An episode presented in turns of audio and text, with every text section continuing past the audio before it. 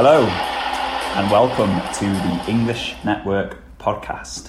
Now, I know we said last episode that some things never change and we were going to continue with me as history man on the spot. Mm-hmm. However, for this episode on Seamus Heaney's Storm on the Island, we need to defer, I must defer, to our resident Irishman, Mr. Ted Seeley. So, Ted, as history man on the spot, please take it away. Oh, well, well, first of all, this is subverting everything I think me and the listeners have come to expect.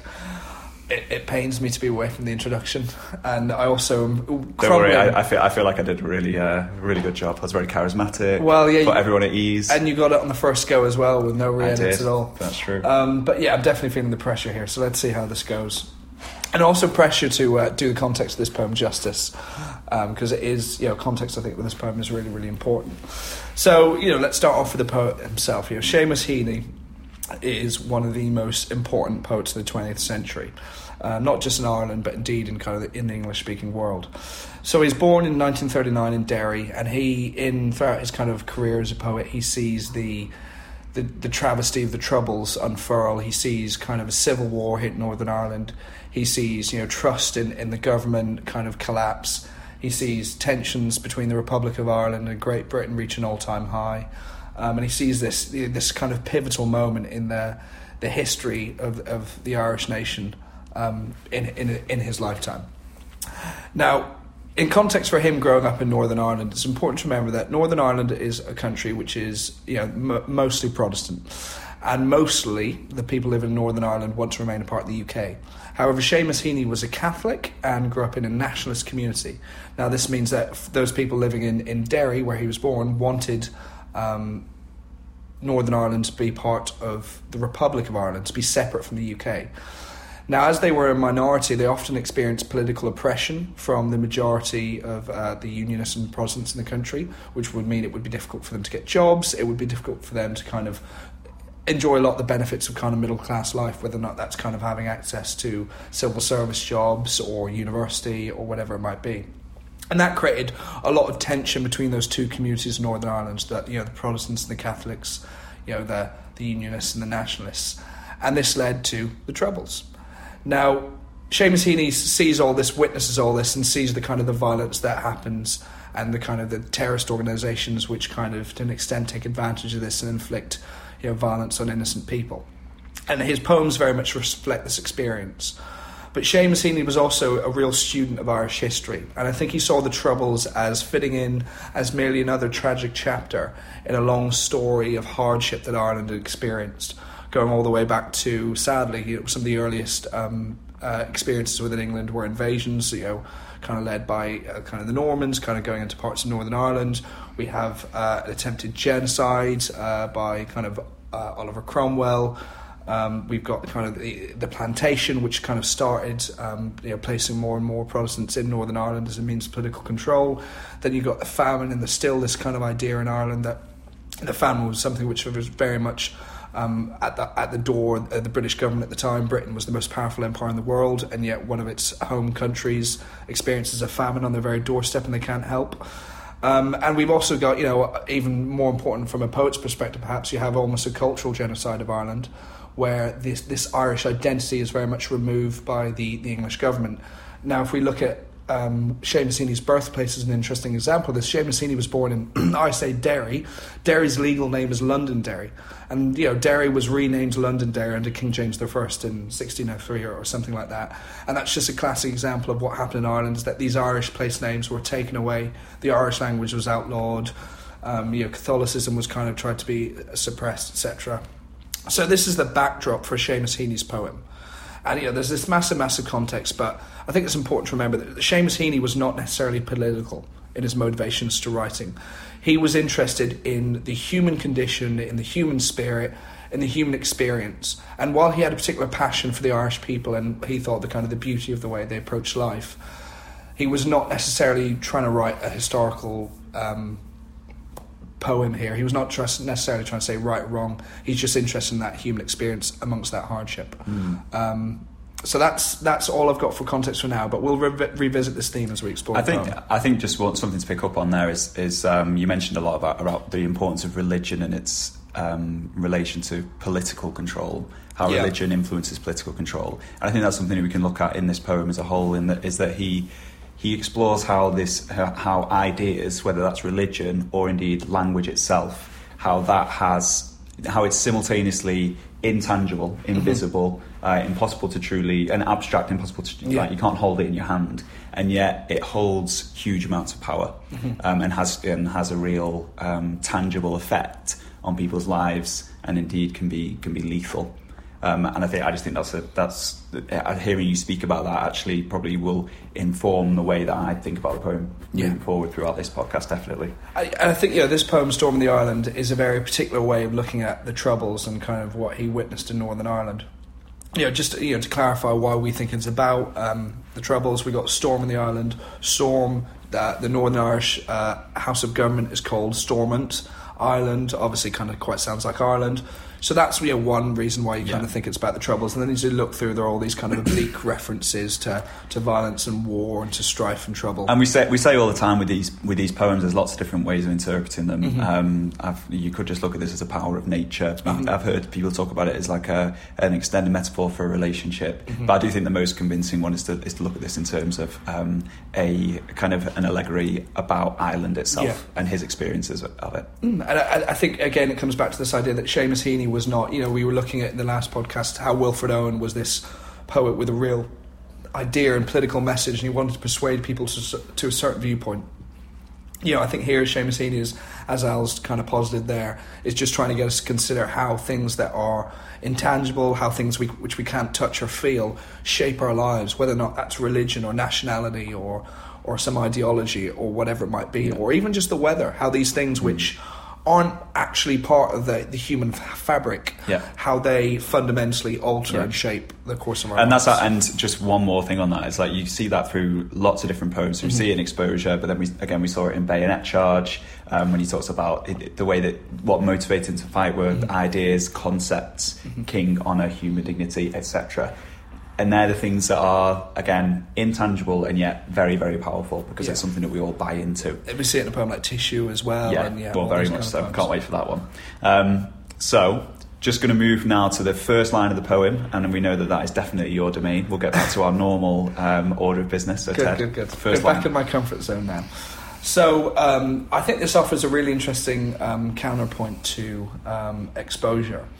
In exposure, we saw from the get go the use of kind of these collective pronouns to emphasize a unity uh, despite, or to an extent perhaps because of, uh, hardship.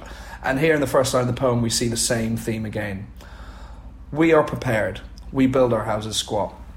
So straight away, the first word in the poem is "we," and you know we talk about you know what what the idea here might be. For me, it's this idea that they know a storm is coming, and you know that storm might represent difficulties or war or bloodshed or whatever it might be, but they are prepared, and they are the reason they're prepared is that they are working together as as kind of like a as as as as a community in a sense. And Seamus Heaney was in a lot of his poems explores kind of the, the, the experience of rural life and what it's like to live in the countryside. And he was a, you know, a great advocate of the, the, the community spirit that kind of was so prevalent in these in these rural environments in these places where they're exposed to the elements where life is tough where the weather does make things challenging and you know he often commented on the beauty in that and I think this idea of them being unified and working together to prepare as best they can. And I think you could also say that there's um, there's an irony in this statement as well. We are prepared. Well, of course they're not really. You know, nothing they can do can prepare for the inevitable onslaught that nature has in store for them. And I think you know the people living in this island they know this, but their preparation might almost be a mental one, one of acceptance that you know this hardship is about to hit them. It might also be acknowledging they are prepared as they could be. There's not much more they can do, and we hear you hear how they build their houses squat. They've adapted to this life, and yeah, that's the main thing I take from there: that the unity they have in the face of this hardship. Yeah, and um, as as they are prepared and they're quite stoic in their outlook, Mm-hmm. um, as the, that stanza progresses, he goes on to describe the, the surroundings, calls it this wizened earth has never troubled us with hay. Um, and there it's kind of like a, it's connoting the idea that it's a, it's a barren landscape. So, well, sorry, I'd say it denotes the idea of a barren landscape. It describes this, this island where not much grows, Um, it's certainly not a it's like a particularly fertile ground, Mm-hmm. um, and as a result, they they're kind of accustomed to hardship.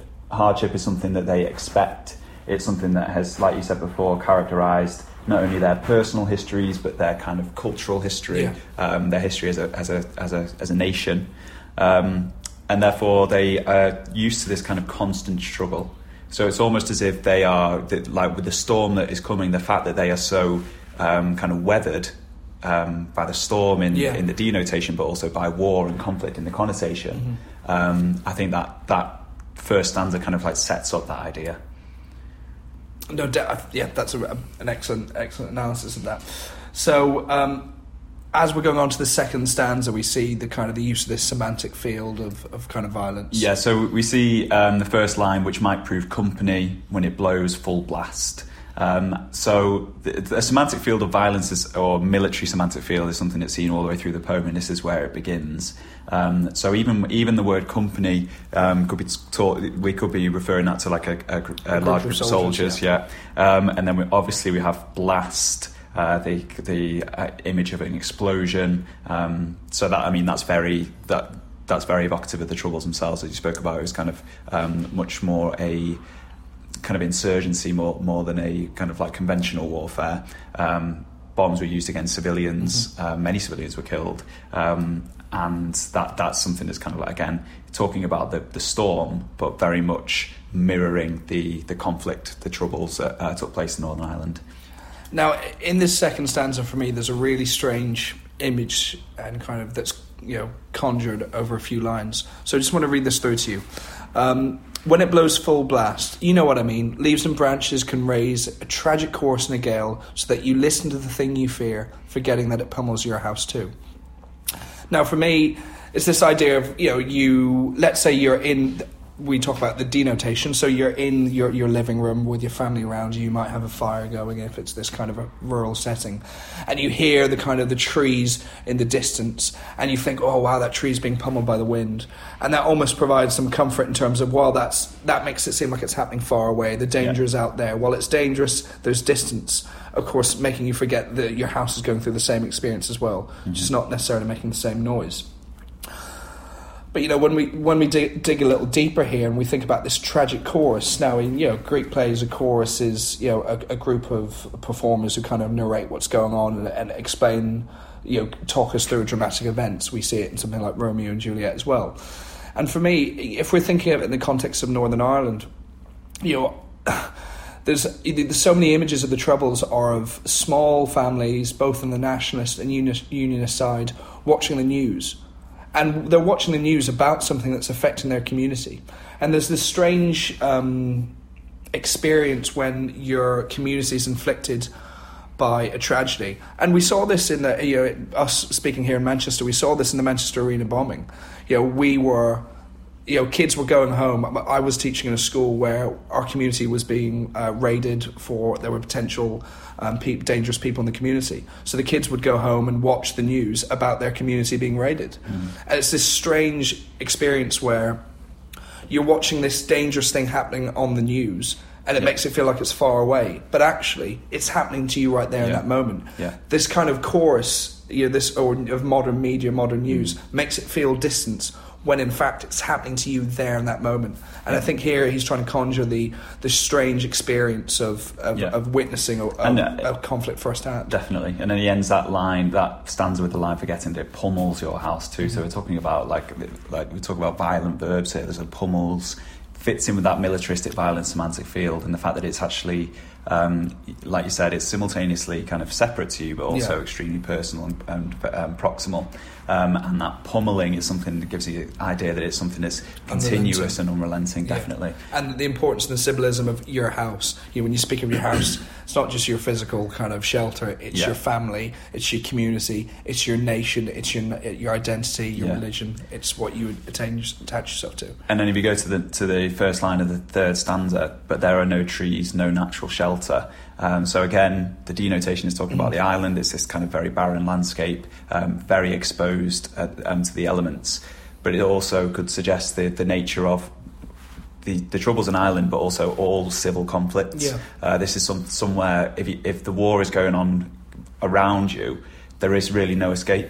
Um, and anywhere where there is any kind of conflict, uh, where it's so close and so personal, um, there where do you go at that point? You have to leave your home, or you have to stay and stick it out and and survive in that environment. Um, so I think that that kind of allusion to no natural Yeah. shelter is a is a very clear point about um, the the lack of the lack of refuge when a, when an, a conflict is so close to home or not even close to home is, is happening very like Mm-hmm. in your home.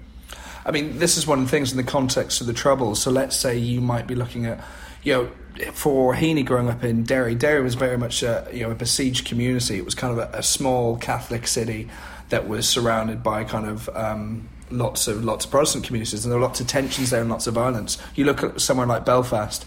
If you were a Catholic or a Protestant, there were certain streets. The next street over, you would not walk down because you could easily be kind of dragged into a house and shot by a, a rival terrorist organisation. And that, that that's how close this was. It was community against community, you know, mm. street against street. I think what's also interesting about this idea of no trees and no natural shelter is we might think that in kind of modern life we have many comforts and we have many things which, when we experience hardship, we can turn to. Now, in the case of this island, over time it's evolved and adapted so that it doesn't have these trees and this natural shelter because it, it wouldn't last. And if we think of the history of Ireland and the various kind of hardships, I think almost it could be talking here about how the the the attitude and the um, approach of the people living on Ireland and on this island has changed to be stripped back, to be more stoic, as you said, to be more accepting, to be you know kind of get rid of kind of maybe dreams and pretensions and just kind of be Yeah. grateful for the for the small things. And maybe that's actually how they ended up being prepared by just accepting hardship and accepting that this is sometimes the way things are. And I think one other thing about the natural shelter is the kind of um, almost the the idea that war has rules. Yeah. Um, so it's like combatants against combatants. Um, it's not about kind of you know if if if, in, if civilians are civilians, they're innocent, they'll be left alone. In a conflict like this, that's just not the reality. Yeah. Uh, so there, you can't hide behind things like the Geneva Convention uh, in a conflict where car bombs are going off in crowded squares. Well, no, th- I mean, uh, I think that's another important thing as well is the, the visceral and brutal nature of this conflict. The so let's say you know in the nationalist community there was the IRA. If the IRA felt like someone from their community was uh, kind of um, so, for instance, in the in the village I grew up in, there was a hotel, and they bombed that hotel, even though it was run by Catholic, because that hotel was offering um, was giving lunch to British soldiers who would pop in and ask for lunch. So they bombed it because it was supporting the British troops. Now that's that's kind of that, that would have been quite frankly in that small village that would have been communities that would have been cousins punishing cousins, risking their cousins' lives f- for commitment to this and this was not this isn't a normal war. This is you know there's a great quotation all wars civil wars because all wars are brother no so all wars are civil wars because all men are brothers. And that quite frankly just isn't true. Like in this instance in this in this particular conflict it did turn family against family. Yeah. it did turn community against community. Yeah. Now, as we go on in that stanza, I just want to look at the image that explores um, the sea. So, just looking at the lines, you might think that the sea is company, exploding comfortably down on the cliffs, but no. When it begins, the flung spray hits the very windows, spits like a tame cat. Now, I love the description of, of the sea in the stanza. And, and it, what what the hallmark of what makes Seamus such a great poet here is even if we take this these few lines out of the context of this poem, they still ring true with such enormous, powerful, evocative description uh, of of the sea in this instance. So this idea that sea explodes comfortably. Well, first of all, that's an oxymoron. You know, something can't explode comfortably. An explosion, uh, you know, Particularly uncomfortable. you're particularly uncomfortable, you would imagine. But this speaks of the, the, the great power the sea has that for the sea to create explosions, to create destruction, to destroy a ship or a coastal village or to wash over an island. It doesn't even have to break a sweat. The sea is something which, while often it, it rests dormant and it seems peaceful, it has this enormous violence always simmering underneath the surface. And you can never really be sure when that's going to strike. So you might think the sea is company, but no, it's this it's this constant looming threat that can mm-hmm. wreak destruction in a moment's notice with with no effort. And then as it goes on, we have this image again, which is almost the perfect image to describe the power of the sea. Uh, but then it begins. The flung spray hits the very windows, spits like a tame cat, turns savage, going on to the next stanza. And I love this image of the the sea being like a tame cat turned savage. Now, when we have, um, so let, let's say, you know, if you want to buy a house on the coast, that's going to cost you more money for that view. We see the sea as something that's kind of like a, an ornament, something that kind of Yeah. can decorate a, a nice place to live. And we see it in the same way we see a cat. We think that's an animal that we've domesticated, and which is kind of something that we control and provides us company.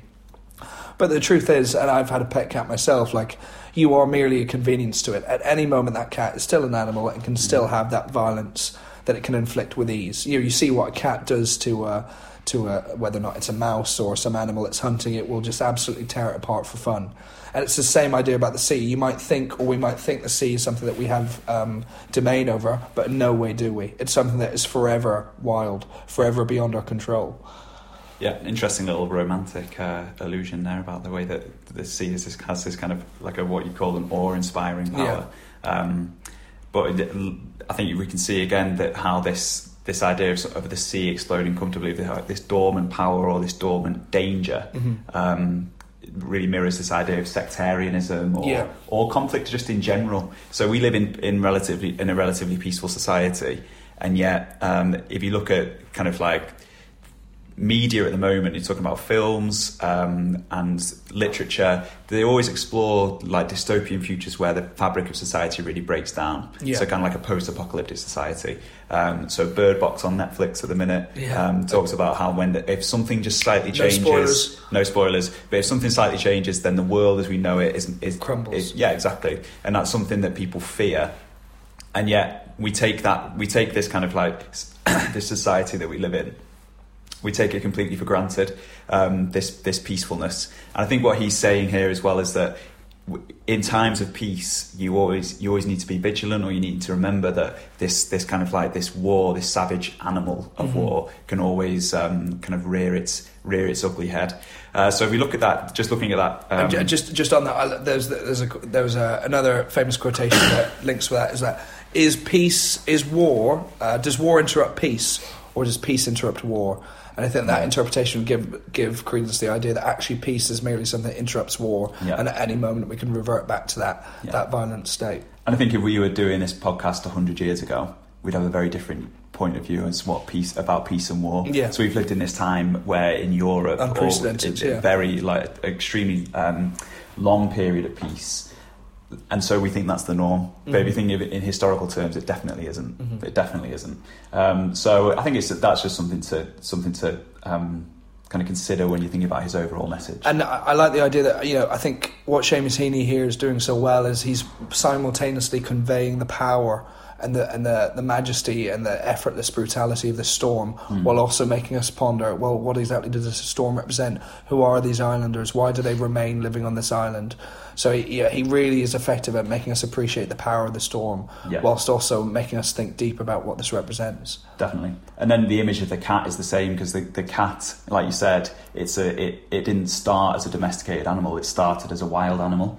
Um, so when it's t- when it's a tame cat, it's something that's um, peaceful and domestic and and comfortable. Mhm. It's just this image of, of kind of like a a peaceful domestic scene, um, and yet under the surface all the time there there's a wild animal. And when violence erupts, um, it erupts from a from from that that kind of facade of peace of Mhm. peacefulness. It's all it, it was always there, bubbling under the surface. The surface, and then if we're talking about the fact that it, it hits the very windows. We're talking about the close quarters of this of this conflict. Like you said, um, almost like people on the next street were your were your enemies. Um, and so this conflict isn't something that's remote. It's not off in some uh, foreign land. It's something that is kind of right in front of you. It crosses your very threshold.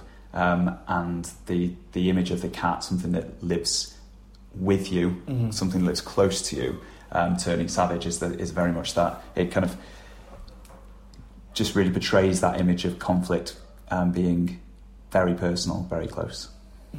So as we go into the final stanza now, um, and it, I think even just as we're going through this poem, the kind of the pace of the poem, it it, it, it happens almost instantaneous. It's such a sh- I, know, I know this seems like a fairly inane thing to say, but there's such a, a short breath of a poem. It, you're almost you can you begin the poem and then it's over, and he flies through all these series of images so quickly.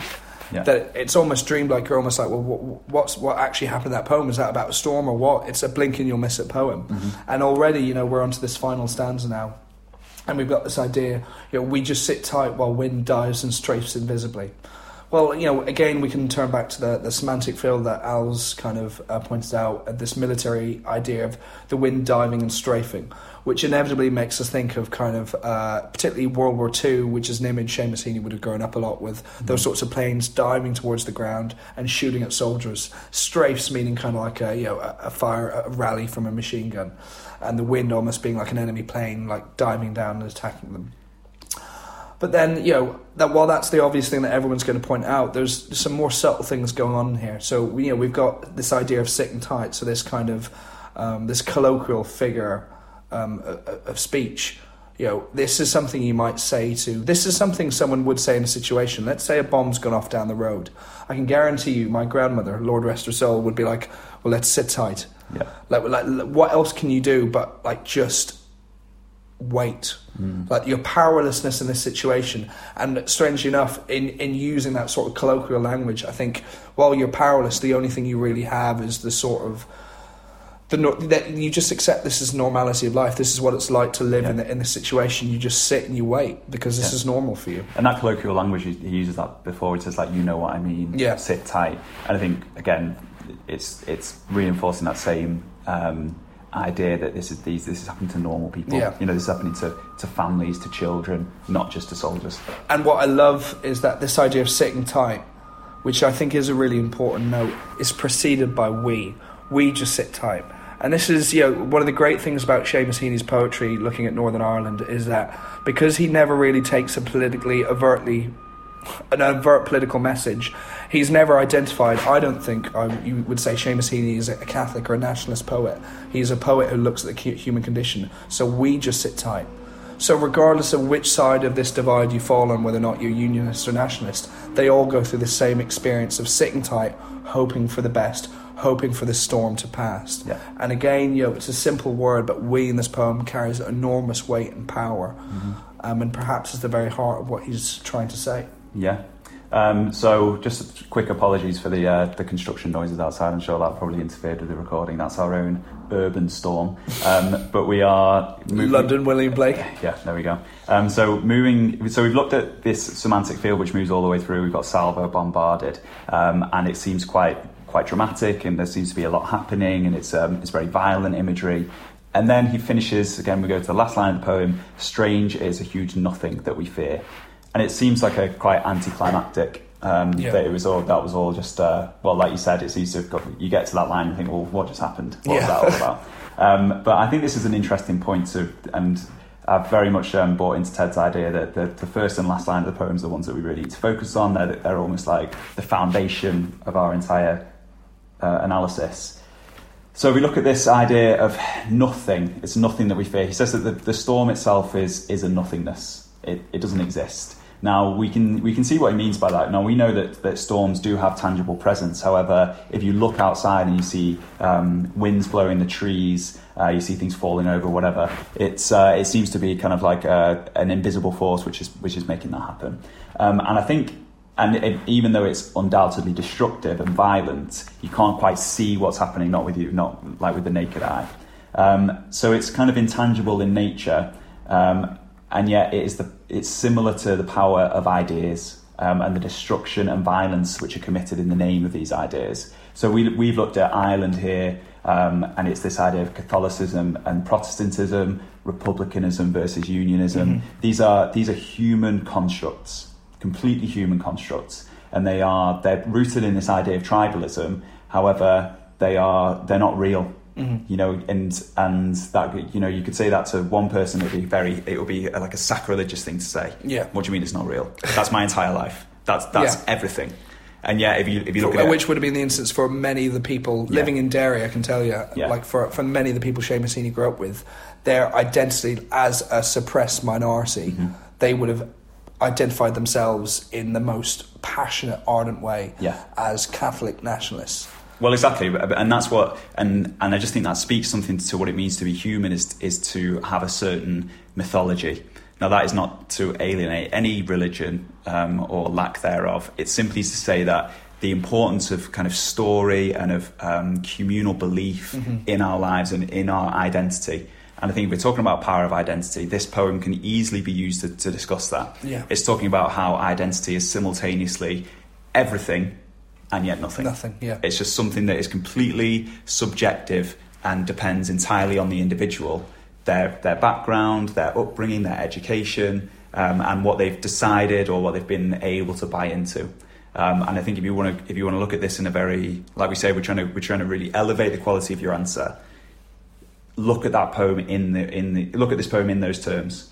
This is an exploration of the mythology of the human experience, mm-hmm. the fact that it is so rooted on intangible ideas. These stories that we create and how these stories yeah. and these ideologies, how they shape everything that happens to you. Even you kind of, you know, the, the story we create around success and yeah. uh, hard work it means that you go to school. The story we create around academic qualification means you need to get GCSEs, A levels, go to universities, and how these stories shape your lives. And in the society we live in, these stories at the moment are relatively peaceful and benign. However, you know, just what going across the water there, you know, what is it like, mm. forty miles to Northern Ireland, and you look at the stories they were telling each, they were telling in their communities, not you know, recent history, 20, 30 years ago, that was leading to bloodshed and war, yeah. and I suppose it, this interesting exploration here in this poem, Heaney uses this, the physical power of the storm to represent how these uh, these stories we tell, these you you can talk about human mythology, these these social constructs, how they can wrought great great destruction. Yeah. And it's um, and, and he just all he's saying he's pointing out that it's strange. Yeah, he's not saying. I don't think he's saying that you should abandon story and that there's no place for it. That's the, and I, I think that's kind of like that would be an existential threat to humanity if that were the case. However, it is strange that the the kind of when you look at it and you take a step back, it's it's strange how much stock we put into those ideas. Mm-hmm. And just another possible interpretation of that last line. While I would probably give more support to yours there's another argument here. Strange is a huge nothing that we fear. A possible point towards death there, this idea that death itself is a huge nothing, and that ultimately the greatest fear we will always have is uh, ceasing to exist. So perhaps in this instance, it's this idea of the threat of, of death that is the ultimate fear we all have. Um, and again, I think that we fear. So again, creating a unity between all the people on this island. Yeah. They all experience this hardship. They all share fear. And that's a really interesting idea as well. That actually, it's not just our hopes um, that that unite us, but also our fears. We have the same fears because fear is every bit as great a motivator as, as hope. more so, you could say. Uh, well, in current context, I think that's definitely uh, definitely the case. Um, so just kind of linking back with something I said earlier, I was looking at the um, kind of the breathless quality of this poem. How before you know it's almost begun, it's over. How you know, you get to the end of this poem and it's so disorienting. You're not entirely certain what's happened. It's hard to to fathom exactly what, what's gone down. And I think the use of caesura and enjambment in this poem play a big part in that. You know, the poem stops and it starts. In particular, I think the use of enjambment and lines like "spits like a tame cat turned savage." You know, means you're going from one stanza to the other without, you know, a spare thought. And I think, you know, we're looking at the form of this poem here. You know, obviously we've identified the technique. Brilliant. What does it represent? I think for me, there's loads of different interpretations. I think you could talk about the brevity of human experience, the eph- ephemeral nature of life, how something, you know, life is so short mm-hmm. that we often prioritize the wrong things. And, you know, it's, it's in, to get, it's in community and togetherness that we need to, to find value how um, we can get swept up in these stories that we were talking about earlier. How you can you ad- attach yourself to some something you think is extremely important, but ultimately isn't. Whether or not that's uh, an ideology or religion or whatever it might be. And there's also the idea. I think you could just literally go with a literal breathless quality. The idea that you know when you're walking in a storm, it is literally difficult to breathe, and this poem has a rush quality that's trying to evoke that experience. Um, and again, with, uh, we said this before with form, everyone's going to be able to spot techniques like caesura and enjambment. I mean, they stick out clear as daylight. The challenge for you is to attach to them an interesting, insightful interpretation that marries with your own interpretation of the poem. So, based on whatever you think this poem represents, you just, when you're looking at form and structure, need to support whatever you identify that's used with that interpretation. And so, for instance, you've spoken about enjambment, we were looking at the caesura in this poem, which is which is just as prevalent. Yeah. Um, what is caesura is the interruption of a line uh, with punctuation. That's easy to see as in the, the, the interruption of kind of like this piece, this, the piece that we were talking about, Yeah. like which which one interrupts the other, um, and that, I think you could easily you could easily write a, a, little analysis on that Yeah. too. Just Yeah. and again, it's about supporting your kind of. We're looking at AO two there. You're, like we're talking about your um, analysis of methods, but you, that needs to really support your AO one, which is your understanding of the poem. Yeah. So you use you use the, the you don't want you, you need to make sure that your um, that you, that an- analysis of method basically proves the point that you've already made. Hmm I mean, in Ireland, we've got an expression: "You don't want the cart leading the horse," right? You're, you're. Well, I remember I was going to say tail wagging the dog, but I remember you gave me a lot of grief for that last time. So Well, yeah, cart leading the horse. Cart the idea the that you know your horse is your horse is your AO one. That it's basically you engaging with the poem and you know your language analysis to support the interpretation, ideas, and insights you've offered into this poem. yeah, So don't let the cart lead the horse. it was going so well, and then we went into these little Idioms and figures Yeah. of speech, Yeah. but in many ways, when we experience storms, that's always what we revert to. Uh, and that is everything for today. It's goodbye from me, Ted. And it's good be, goodbye from me, Alex. Bye bye. Can you say goodbye again? nope.